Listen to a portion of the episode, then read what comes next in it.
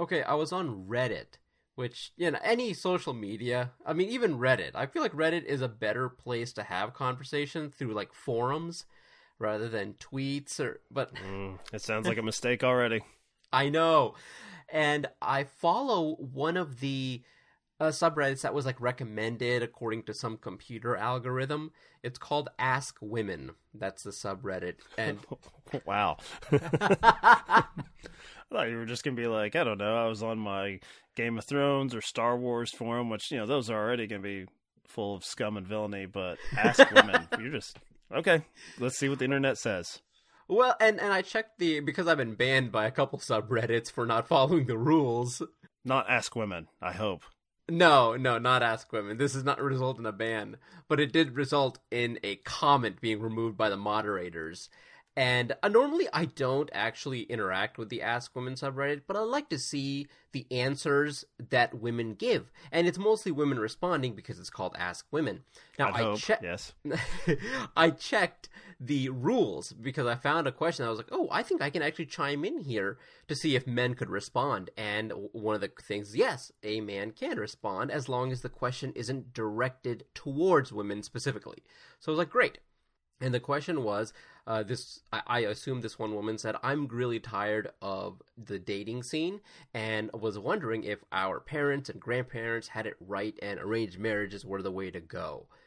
Uh, how how would you feel about an arranged marriage? And so I was like, oh, well, I actually have experience in this, and so maybe I can uh, drop some wisdom, you know, on this individual because it's not as simple as just like, oh, I'm tired of dating. Let me just hook up with somebody for the rest of my life. Like that's not how it works. Generally, there's like a cultural basis behind that decision, uh, unless I guess you're from the South and you have like that old money like the really wealthy individuals who where arranged marriages I think are maybe more common than than not.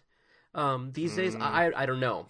I I would only push back, and it depends on how far you want to stretch the definition of arranged marriage. I would say uh, living in Lexington, Kentucky, where there are a lot of wealthy families that have been in the horse industry for a long period of time.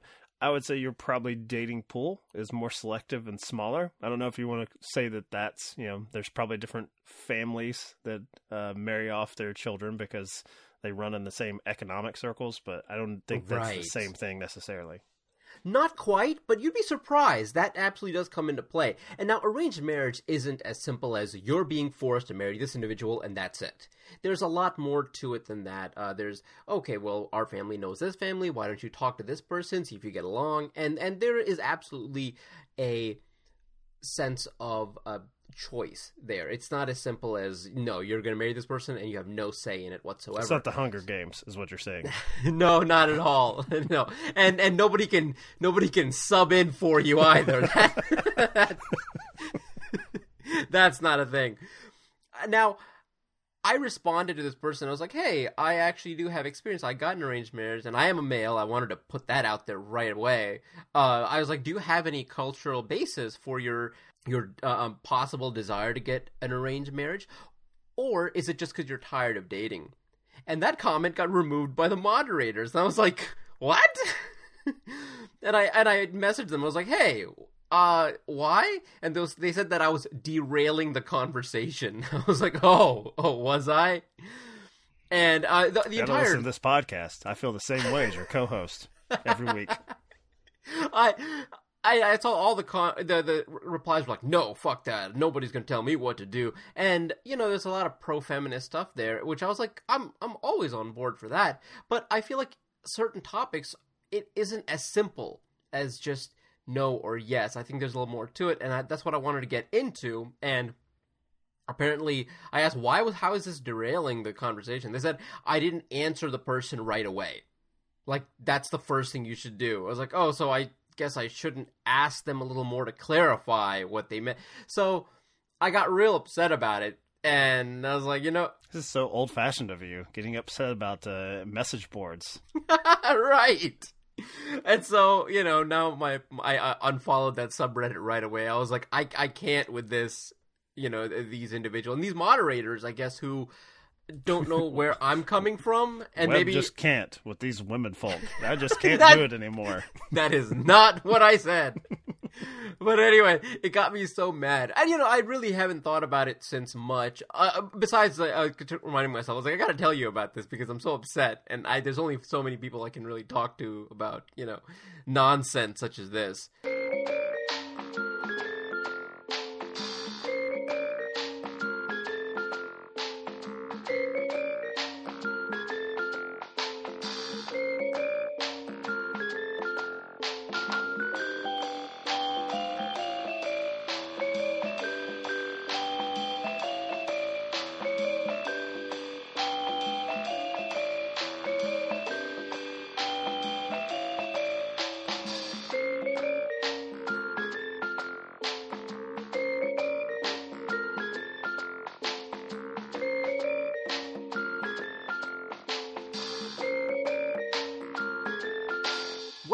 Trilogy in Theory. My name is Webb, and this is my co host Mike. And we wrap up our August trilogy with a few films that feature a number of arguments in one room. Now, the thing is, it's so hard to make a movie, period. You know, you've got to create the characters, establish plot, generate momentum for your story, motivation for your characters. You have to determine a plausible and satisfying conclusion on some level. And to try and do that in one room or a specific location all in real time is like an added pressure that we don't see very often. I feel like you see that with TV shows quite a bit, that bottle episode. But you can get away with it. You can get away with it in TV because you might be already familiar with the characters.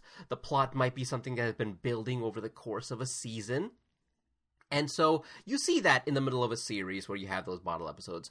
But in films, you really don't. So anytime a film tries to attempt it, I'm always very interested. And thankfully, we found uh, three films here that uh, do a fairly good job of generating a good amount of uh, narrative thrust in these films. Which film really leans into that concept and is most effective? Well, the most logical is 12 Angry Men, correct? Because it's it's based in reality that these 12 individuals um, who are angry and who are men, which uh, I know would anger some subreddits that Webb peruses, are are tasked with uh, performing their, their civic duty uh, to to basically rule on this young man's life. And so there's not much in the way of buying as far as why the fuck are we still in this room? I think the Hateful Eight also manages to do that uh, acceptably because you have uh, the elements, a winter storm, uh, that have pushed all these men to this one location, even though they have, uh, I guess, varying levels of interest in this young lady. Uh, some would like to hang her, some would like to free her. Uh, so she can, I guess, rape and pillage the landscape with her gang going forward. Neither one is, uh, you know, nice. Ten Cloverfield Lane that's the one that I suppose toys with the concept the most as far as never firmly establishing whether or not they should be in this bunker. It depends on who you believe, the John Goodman character, uh, or I guess Mary Elizabeth Winstead, who is to some degree a blank slate. There's a car accident, so she was not privy uh, to the happenings, the supposed happenings of what's going on. Uh, so I, I, guess I would turn it back to you. I, I suppose it depends on um, how enthusiastic you are for the filmmaker using this particular conceit. And while 12 Angry Men is the most logical, most practical, uh, it's probably not the most interesting choice because it doesn't feel like a choice, right? To have these characters in this place. I'm definitely not going to say anything that has J.J. Abrams in the credits is the most interesting anything uh, so that leaves me with uh, Tarantino and race relations in the Hateful Eight. We have made the joke before. There's an episode we did upon its when it was a new release, where you and I were amused greatly by Mr. Tarantino uh, choosing to have the widest and largest possible screen to see this, and like you know. Uh, you know, VistaVision or whatever the fuck it's called, and go to the roadshow and watch it. Uh, what film are you doing this for, Tarantino? Oh, it's the one where they're all in a room together. That's that's the right. So I would say that the Hateful Eight would probably be my choice because it's the most interesting. Uh, the way that it's filmed, that you choose to have uh, these cast of characters boxed in. uh, as you as you said that uh, that sort of television conceit. Um, so I would I would go with that as far as which one I probably like the best. It's I'm not gonna throw a curveball here. It's Twelve Angry Men. Uh, you know, we, we put a classic in here. I would love nothing more uh, to go against it, but I, I can't. That's that's the one that I overall enjoyed the most as far as watching this month for our trilogy. Yeah, I feel like I asked the question as a bit of a setup just to talk about how great the Twelve Angry Yeah, Men is. I knew it was coming. Mhm. well, you, you're absolutely right. The setting is practical, and it's actually the most accessible. Everybody who is watching the film that is familiar with any aspect of the concept of a courtroom drama or the legal system immediately understands why these individuals are trapped, quote unquote, in this room and what the ultimate goal is. And what's funny is the goal might change depending on the viewer. You might be like, well, the goal is to convict the guy, right? And so ultimately, that might be one bias that you are bringing to the viewing experience, where reality the goal is to find out either the truth or to determine if there's enough evidence. I think th- there you go. I'm, s- I, I apologize. There is only one goal. The goal is to determine whether there is enough evidence and if there is any reasonable doubt to send this kid off to die. Erroneous. Uh, the goal is to get to the baseball game. That's it. guilty, innocent, whatever. Let's speed this up. To be fair, I'm sure the game gets rained out, so that goal is ultimately null and void. Uh, but yeah, it's it's a wonderful, wonderful film that really does build uh, quite a bit of tension as the characters are switching their stances or kind of going back and forth between them. I, I do love the Hateful Eight because I think there is an added bit of pressure on the writer and director to find a reason for these people to be in this place together.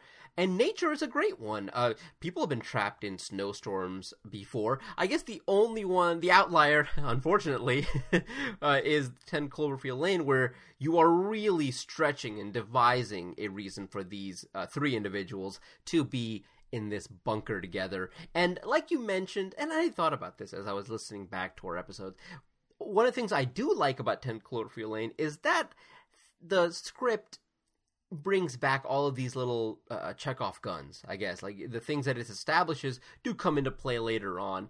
That might get a little too cutesy for the, the seasoned viewer such as yourself. As you mentioned, you didn't like that everything kind of had uh, uh, was tied up into a nice bow. Uh, I kind of enjoyed that, but it does feel artificial at the end of the day, even compared to the Hateful Eight, where everything kind of gets wrapped up. They all, for the most part, end up dying. But yeah, so I feel like we're both on the same page when we come to these three films. Where do you um, stand as far as this type? I think this film, the type of it, uh, usually revolves around murder. Strangely, uh, yes. yeah, that sort of locked room murder mystery, and all three of our films, while they are they are not that, the Hateful Eight comes the closest as far as who poisoned the coffee. That's that's where they they sort of dip their toes in into those the old standby, the sort of Agatha Christie uh, style who done it. but what, what do you think? Do you think that is, as you said earlier, the sort of narrative thrust that if we're going to stick people in a room or we're going to stay there with them, does someone have to have to die? And in, in Twelve Angry Men, I guess there's the there's already been someone who's been killed, and the possibility that you would send a young man to his death uh, if you find him guilty. I guess there is that element. There is a knife uh, that's thrown about somewhat aggressively between our uh, Twelve Angry Men. Can you think of a film where it's just two people in a room without the threat of violence? Yes, and I we're on the same page. Literally, my next note here was: Do you think it's pessimistic to think that an argument or some kind of uh, some threat of violence needs to be established as a driving force for people to be locked in a room? And I absolutely did come up with one, which is essentially a hangout movie that you might appreciate, Okay. which I which is The Breakfast Club. I think those individuals are trapped in a room not by any sort of force of violence, but kind of as a repercussion as to something that they did to piss off the establishment. And it's not a major threat because it's just that day. Clearly, Webb uh, not threatened at all by uh, the aggression the young male aggression of uh, Judd Nelson did not have that effect on you that you thought he was going to beat up one of the dorks trapped in the detention with him. I was just about to mention him that he's the one who's there probably for a much longer time than the other individuals. But yeah, it ultimately is a hangout movie where even the arguments among the individuals stuck in detention, there isn't violent aggression there. Uh, a little bit here with the jock, you know, uh, Emilio Estevez, but yeah, he's gonna pin you. Boy gets out of hand. It's like I'm on the wrestling team. I, I know my stuff. Can I right. uh, interject here? I've I, you, I've never actually been that big of a fan of that movie, and I have to think that I think the first time I watched it in full, I think it was one of those like we were in middle school, and one of the days where the teacher didn't want to do shit, and so they're like throwing a movie, but they tried to couch it like this movie will be important to uh, your social development. Like we need to like think about your place, I guess, in the uh, the totem pole of, of middle school dynamics. And it just was really incredibly awkward because I you know, most most kids don't fit into that exact role, but they're trying to do the uh you know, the the sort of staples, the stereotypes, the archetypes, I guess is what, you know, John Hughes is going for there. But I do remember that by the end of it, I thought, well, that was okay. I'm just glad I didn't have to like learn anything today. Like, just got to watch a movie. That was fine. but I remember a very like Judd Nelson like type, and you know, this is like seventh or eighth grade. Went off at the end of it when we were trying to have our discussion. I'm pretty sure he was the only one to answer the question. It was a one man podcast. There was no back and forth, and he despised that there was any hint that the the princess character uh, as she's called, would have had any sort of physical attraction or or the thought in her head that she would end up with the you know the the possibly future criminal or current criminal, the uh, you know the punk kid. And I'm kind of nodding my head like, yeah, it is probably bullshit. You know, it probably wouldn't happen. But I have to stop nodding my head and agreeing with him silently in that class because it became this awkward like come on to like the prettiest girl in the class who's like, You'd never go out with me, would you? Would you? And it was like So if she says no, it proves your point. Like you're you're putting her in a position of like like if she says yes, you win. If she says no, you win. I mean, it was a clever ruse from this young man, but it just made everyone really fucking uncomfortable in that room. So you're talking about there was only one argument being made that day, and everyone just wanted to get the hell out of there. Like that that was a threat for for us middle schoolers. That that conversation. I really don't think the Breakfast Club should be teaching anybody about social archetypes and and that may have been the last class to get that one. After that conversation, I think it was tabled going forward. It ultimately is more of a a not satire, but I think a reflection and, and maybe a meditation on those archetypes. Not necessarily you should learn from this. I think there's a message, but oh wow. Yeah, the hottest girl should be going out with me. it's funny because I definitely see myself as uh, Anthony Michael Hall. I'm I'm the brain, even though I guess I, I, would be the smartest of that bunch. I'm not even saying that I'm the smartest of, you know, any of them, but I also felt the kind of pressure that he did from his parents. So, well, what I do appreciate about The Breakfast Club, and I still do, I still love that movie. And it's one of the few movies I think that's extremely popular in the mainstream. Everybody's like, "Oh, it's a classic," and even I'm like, "Yeah, it is." Like, I, it's hard for me. I watched it in in its uh, entirety for the first time, not even that long ago, but even I couldn't say that nah yeah this is this is absolutely very good and especially when you gravitate towards one of the uh, you know five characters and Fuck, the five I don't know. of high schoolers gravitate towards the janitor if i'm honest like even then like... as long as you don't gravitate towards the principal uh, what's it uh, paul gleason I think I think you're okay. I think maybe that's the goal. You can be the janitor. That's totally fine as long as you're not the you know, the bull. I think that's kind of the whole point of the movie. But I don't know, maybe not. I, I like how this episode, this wrap up, has devolved into just talking about the. We're so in sync with these three movies. We're like, let's just talk about the Breakfast Club. But yeah, I thought that was a very good example of a film that is absolutely in one location where arguments, while they are taking place, uh, they are there's no threat of violence among. I'm I'm never I'm not afraid that one of these students are going to kill each other by the end of this film. Nor is one of them going to die, and we got to figure out who it is. Obviously, janitor, but you know.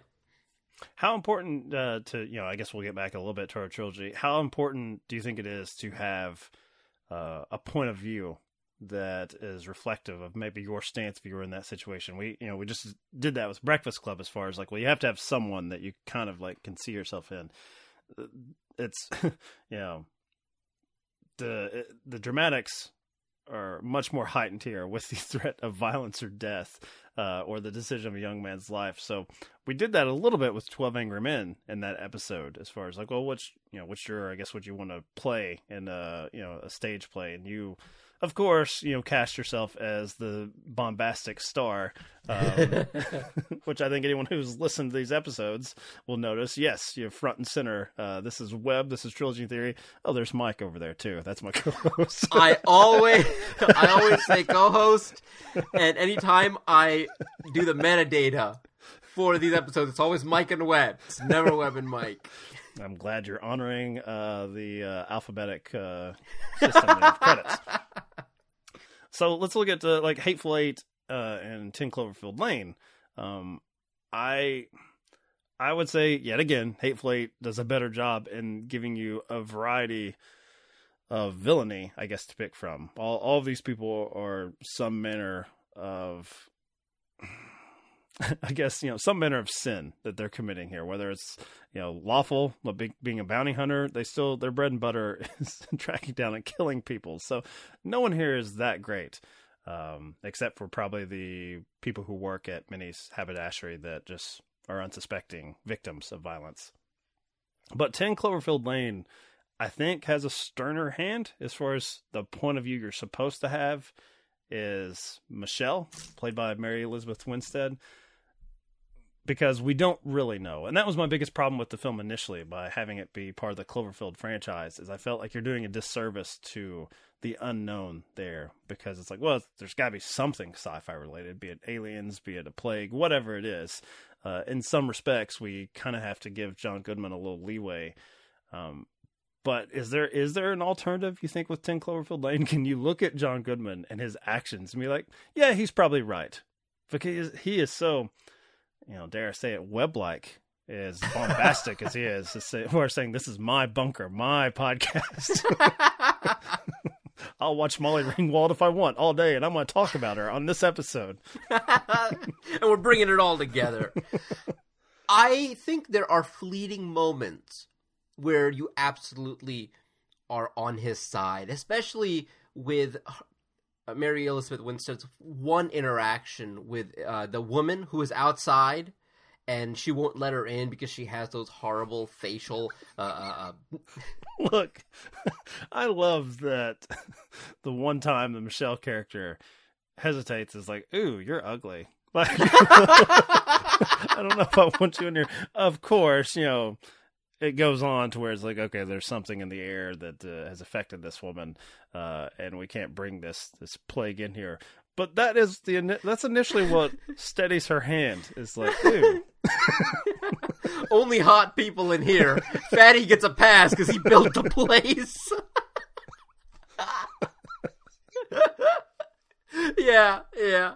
But you know, eh, that's the thing. It's like the first impression is absolutely visual, and that's the only real thing that she can go by. And then as the interaction continues, she sees how uh, completely unhinged the individual is. But even in that moment, you're like, oh, you're on her side, and kind of, and by I guess association, on John Goodman's side because yeah, I wouldn't let that person in either. She is not I'm hot enough. You, that uh, that Judd Nelson guy I went to school with was totally right. It's like we're never going to get past those first impressions. It's bullshit. It's not happening. right. um in terms of point of view overall, 12 Angry Men does kind of get away with having this blank slate, this totally level-headed person be the person that you need to kind of see the court case from.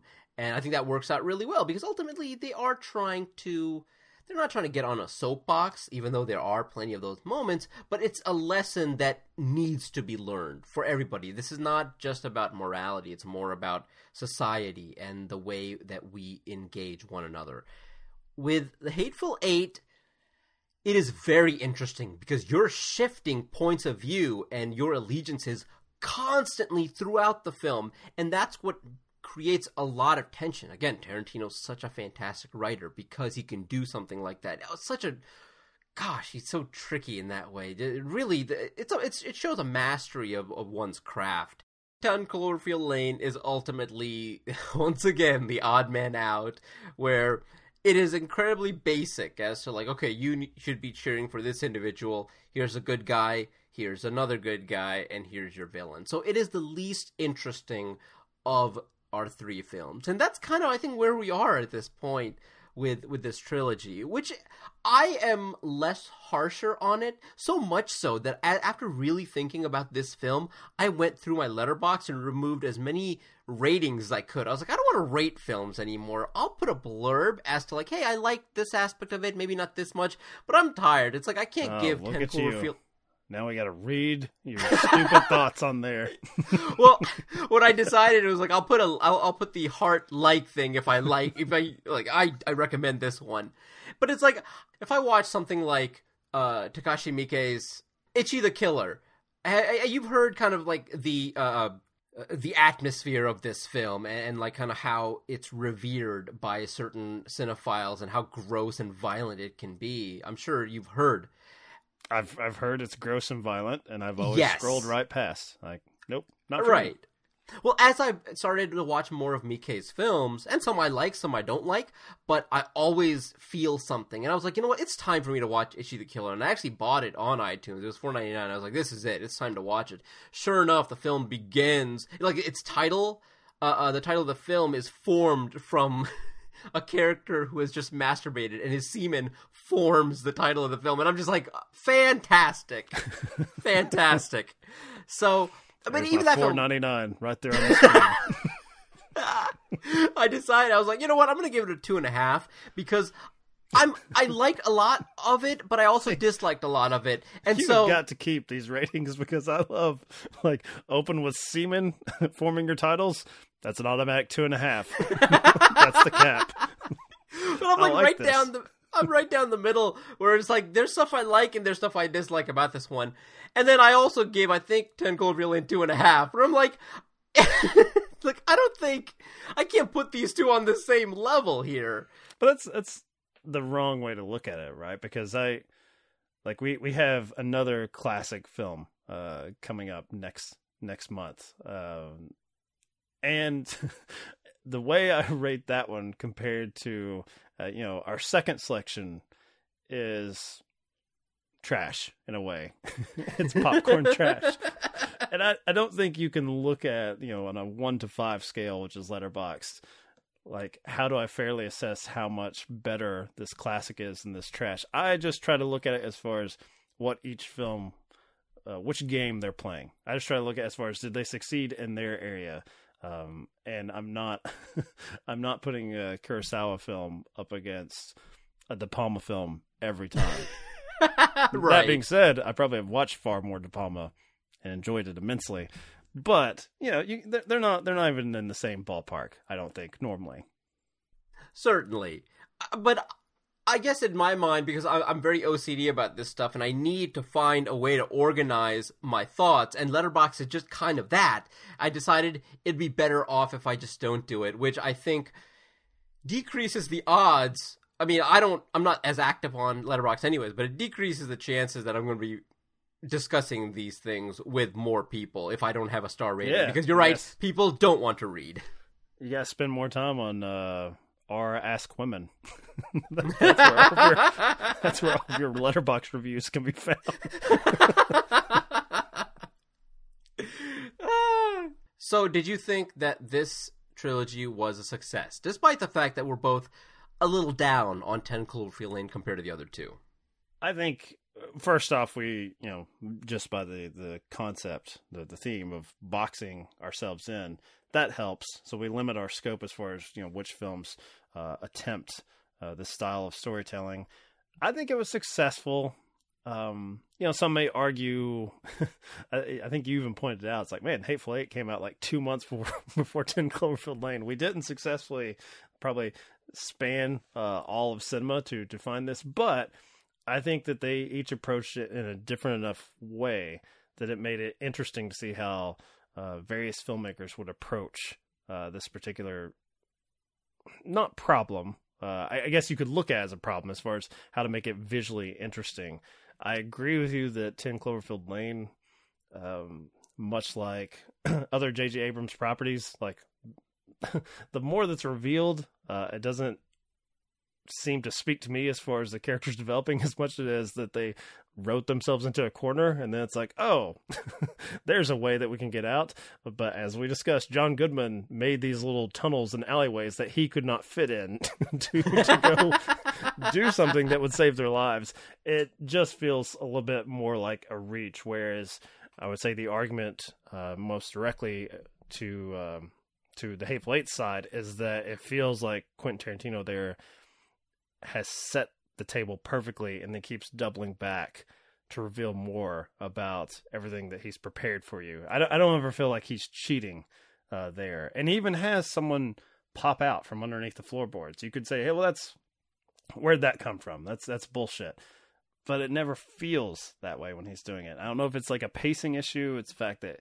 he has the respect that he can do damn near like two and a half hour, three hour movie about these guys drawing guns on each other in the room, going back to Reservoir Dogs. And then there's 12 Angry Men. What am I, what am I going to say about it? That it was pretty good, and then it was better on Showtime in the late 90s. yeah, right. It was perfected then. I was real upset when I thought of Breakfast Club. I was like, "That's the one we should have done," and it would have fit in between our two. so this like is just a way to get rid of Ten Cloverfield Lane. that's that's what but, this wrap up's been about.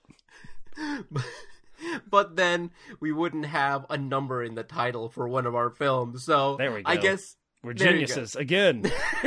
right. As if that was ever in doubt.